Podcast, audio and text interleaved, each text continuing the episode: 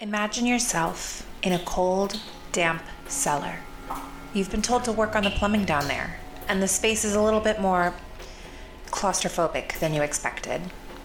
The cold stone walls come together in this small corner, and you hear the water dripping from the bare metal pipes as you see a spider scurry across your wrench. But then you hear something else, something different. A trumpet? But the sound seems to be coming from the walls. You turn your ear towards the wall, trying to understand what could possibly make that sound, when suddenly, a man steps through the wall. He's wearing a golden helmet with a horsehair plume coming out of it. As you continue watching, more and more men emerge from the wall, but you don't stick around to see much more. You've just seen the Roman ghost soldiers of York, and you run out of that cellar as fast as you can.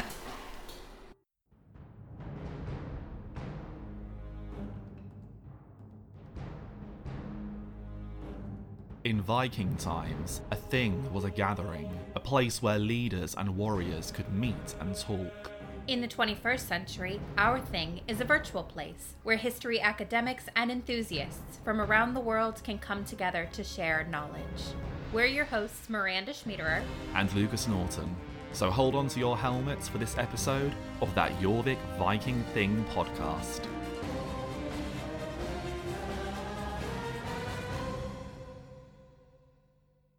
Welcome back to the podcast. For the ominous month of October, we'll be delving into all things creepy and spooky. We'll talk about ghosts, magic, curiosities, Viking zombies, and even more hair-raising history. But first, on today's episode, we'll be discussing one of the most popular ghost stories in York, the Roman ghosts of Minster Yard. And then we'll talk about the most famous Roman legion to completely disappear from history, the Ninth Legion Hispania. In 1953, in the cellar of the Treasurer's House here in York, a young plumber named Harry Martindale was tasked with installing a new boiler to replace the antiquated coal-powered system that the last owner, Frank Green, had installed. The area he needed to work on was through a low, brick-lined tunnel, effectively cutting him off from the rest of the house as he worked in the dark, damp area. Part of the stone flooring had already been removed in an earlier project, cutting down to the Roman layer of York.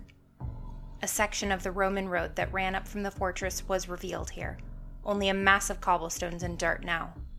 Harry rested the base of his ladder on these cobblestones as he worked on the pipes above.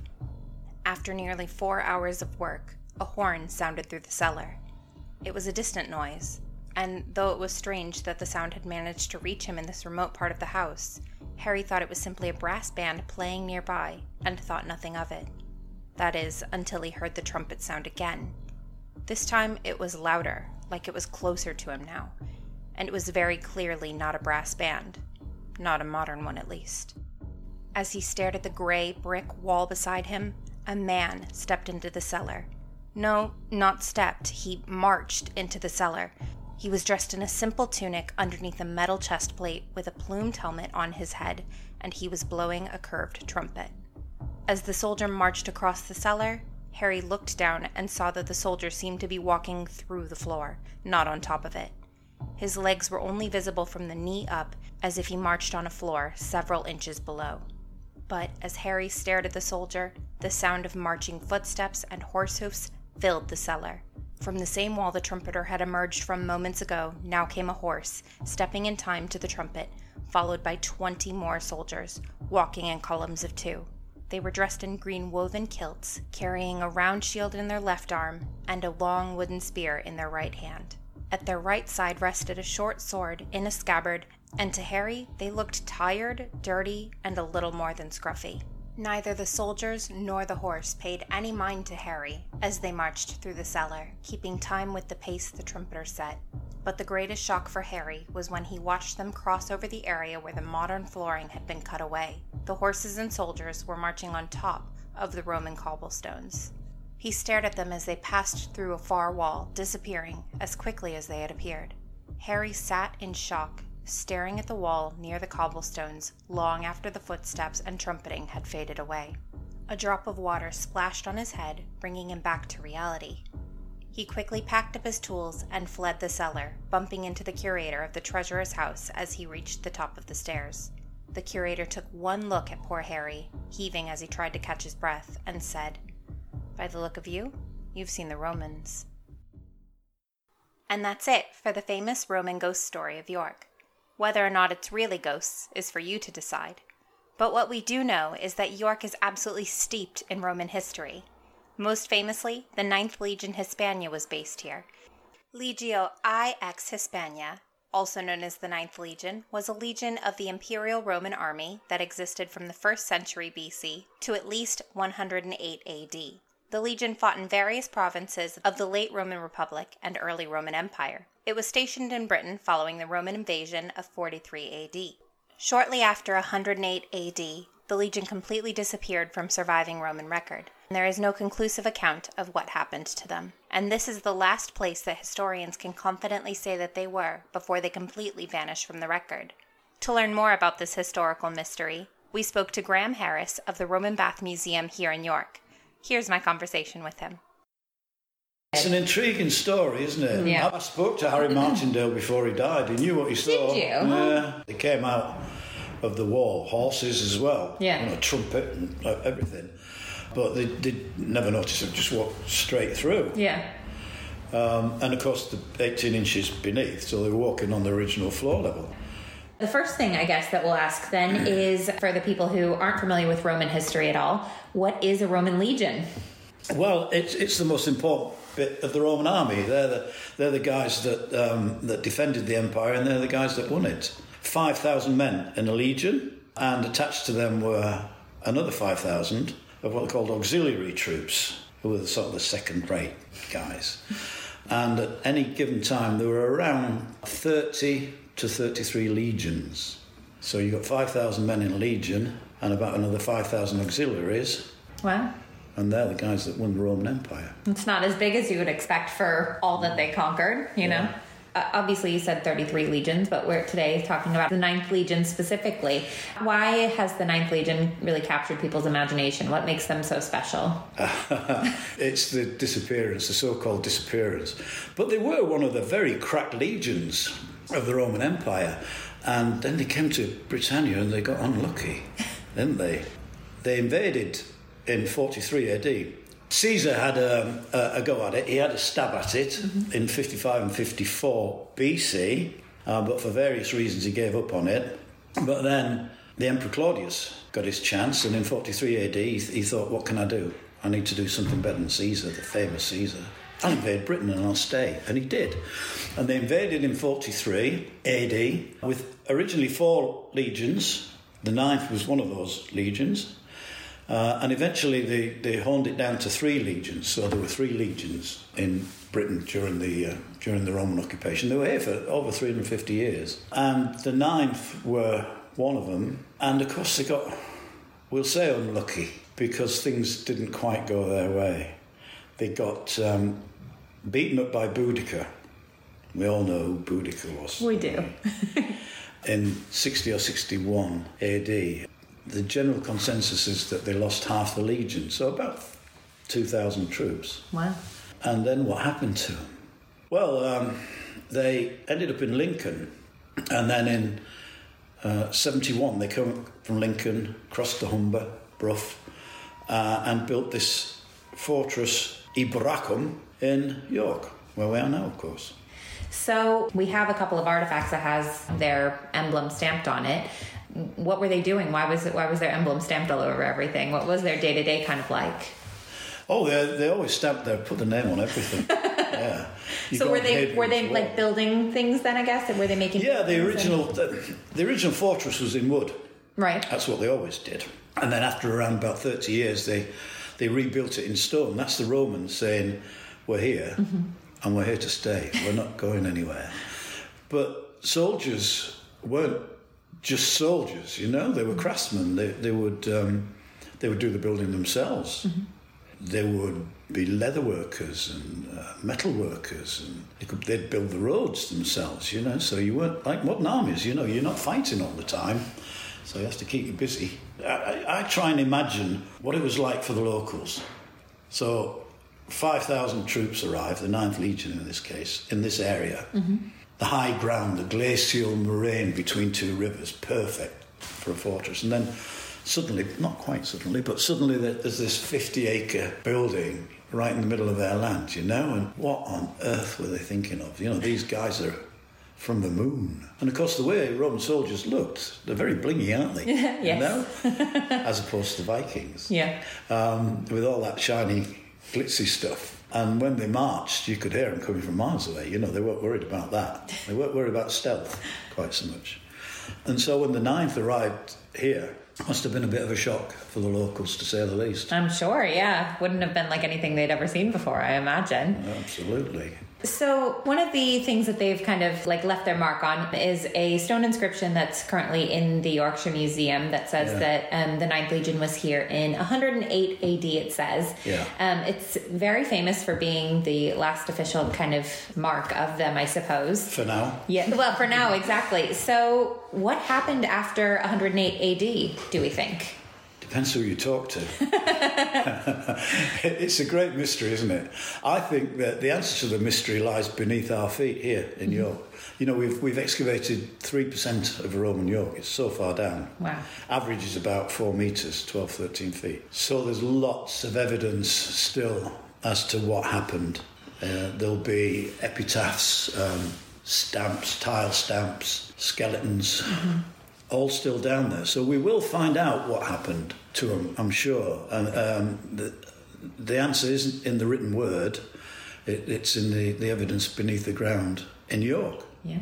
But probably not in my lifetime.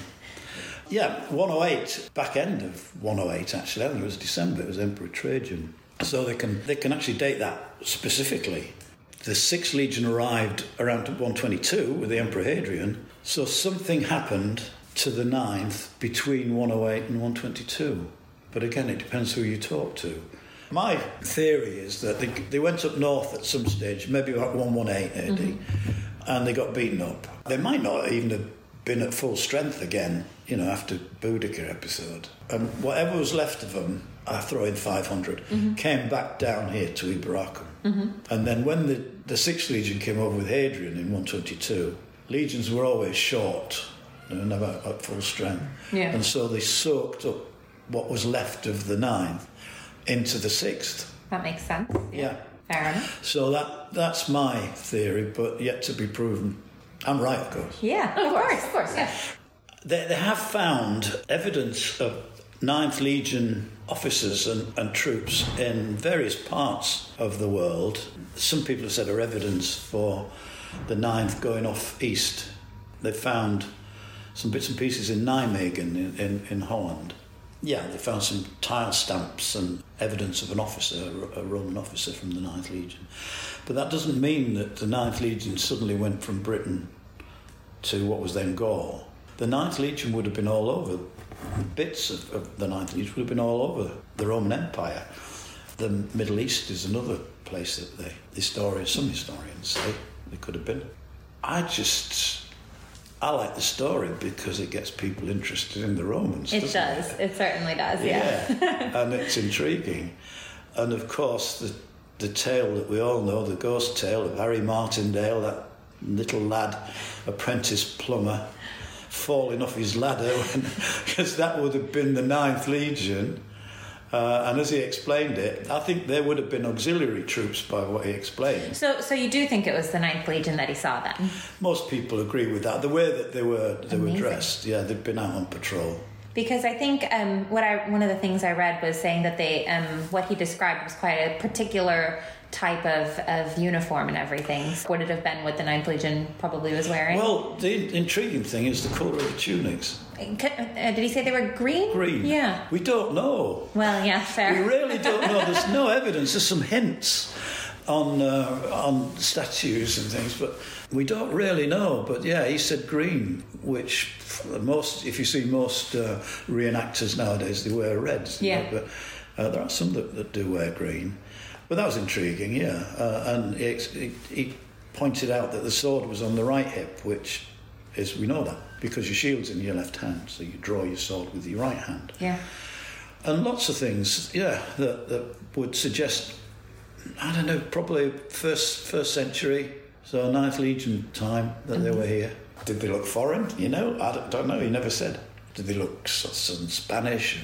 Well, yeah, because the Roman Empire was everywhere, weren't they? So they North might have African, had, yeah, exactly, African soldiers and North African. They would have looked pretty exotic. I mean, Eboracum at the time, you go into the, if you were to go into the civilian settlement at the other side of the river, around the Micklegate area, the sounds, the smells, the voices, the accents, wonderful. Would have been so exotic. Yeah. You know, the Romans brought all this to Britain. It would have been quite a multicultural place, really, wouldn't it? And that's not necessarily what people imagine when they think of what, you know, a Roman settlement would have looked like. But of course, they had people stationed all over the world, really, didn't they? And they did. So it stands to reason that those same people would be here.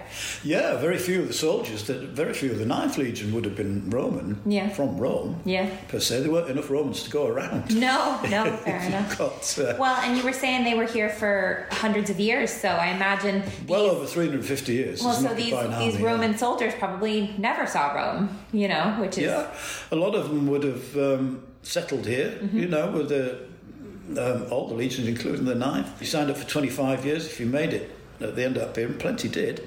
You know, you were made, really, as long as the arthritis didn't get to you. Okay. You know, you'd get a plot of land from the government, some cash. You could set up you might have specialised in leatherworking. You could set up a leatherworking shop, a shoe shop or something, you know, over in the civilian settlement. And there is modest evidence that come 410, which is the date that they say the Romans were supposed to have left, that some of them wouldn't have left at all, you know. Again, this 3% that we've excavated in York, there'll be a lot of evidence, I'm sure, that some of the Romans never really left York. Well, yeah, I suppose it's that this is the place they knew their entire life, so what would they have, you know, left for if this is their home, you know? Which means there's still some of the Ninth Legion around us. You could walk down Corney Street on a Saturday and maybe you're passing an ancestor of the Ninth Legion legionary soldier. Do you expect that, because obviously we've hopefully got this big Roman dig coming up in the next year or so, do you think we might find any evidence of the Ninth Legion there? I would hope so. I mean, the dig is in the civilian part of town. Yeah. It's on the banks of the Ouse. But that doesn't mean to say, you know, you won't find anything military over there. And the soldiers weren't allowed to marry the Ninth, but, you know, they had unofficial families, and that's where they would have been. So I would hope so. I can't wait, personally. The River Ouse was quite a bit wider then, about 10 foot lower. So we're going to find the banks of the Ouse and the bridge, which is very important. We'll find out how wide the bridge and how big the bridge was, because there's only one bridge in Roman times. So that would be intriguing, but that's going to add to our 3%. Yeah. And why not? Yes. Yeah, let's find the boys from the ninth. Anything at all. A tile stamp, you know, with the Ninth Legion on. It could be 1X, or it could be XIII. Found it done both ways. Right. I said XIII. I didn't mean VIII. There we go. Spot the deliberate mistake, listeners. Well, that's amazing. Is there anything else you feel like our listeners should know about the Ninth Legion? It's just an important part of our modern Yorkies' history. Yeah. History's important because you need to know what ladder your foot is on, what rung of the ladder your foot is on, and how your ancestors and the people who walked this place 2,000 years ago, what rung of the ladder they were on. And living in a place like York, how can you not want to hear the voices of these people through the things that they left? The artefacts, the writings. These people were very much like us. They had similar worries and similar hopes. And these were the people who walked this very spot nearly 2,000 years ago. And we have to stop and listen to the voices. But the thing to push with the ninth is that it's the answer to their disappearance is down there. Yeah. They will find something that shows the ninth still be here. A very special thanks to Graham Harris for being our guest, and to Zapsplat for the use of their sound effects. You can also learn more from Graham by visiting his museum, the York Roman Bath Museum, one of York's oldest attractions. You can step underground to see the remains of Roman York, or Eboracum as it was called then. Discover what life was like for soldiers who lived and worked here, and why a visit to the baths was so important. If you'd like to learn more about archaeology, then come visit DIG, an archaeological adventure, where you can learn how to be an archaeologist, take part in a replica dig, and see a selection of fascinating artifacts from throughout York's history. To book your tickets, you can go to digyork.co.uk. Don't forget to rate and review That Jorvik Viking Thing podcast on your podcast app. And if you enjoyed the show, share us with a friend. It's the best way to help support your favourite history podcast. To contact us for more information or ideas for future episodes, you can email us on podcast@yorkat.co.uk. Thanks for listening to That Jorvik Viking Thing podcast. You can find us on Spotify, Apple Podcasts, and all other major podcast platforms. That Jorvik Viking Thing podcast is a production of the Jorvik Group and York Archaeology, hosted by Miranda Schmiederer and Lucas Norton. Researched by Lucas Norton, produced by Miranda Schmiederer, Lucas Norton, and Gareth Henry. Sound designed and edited by Miranda Schmiederer.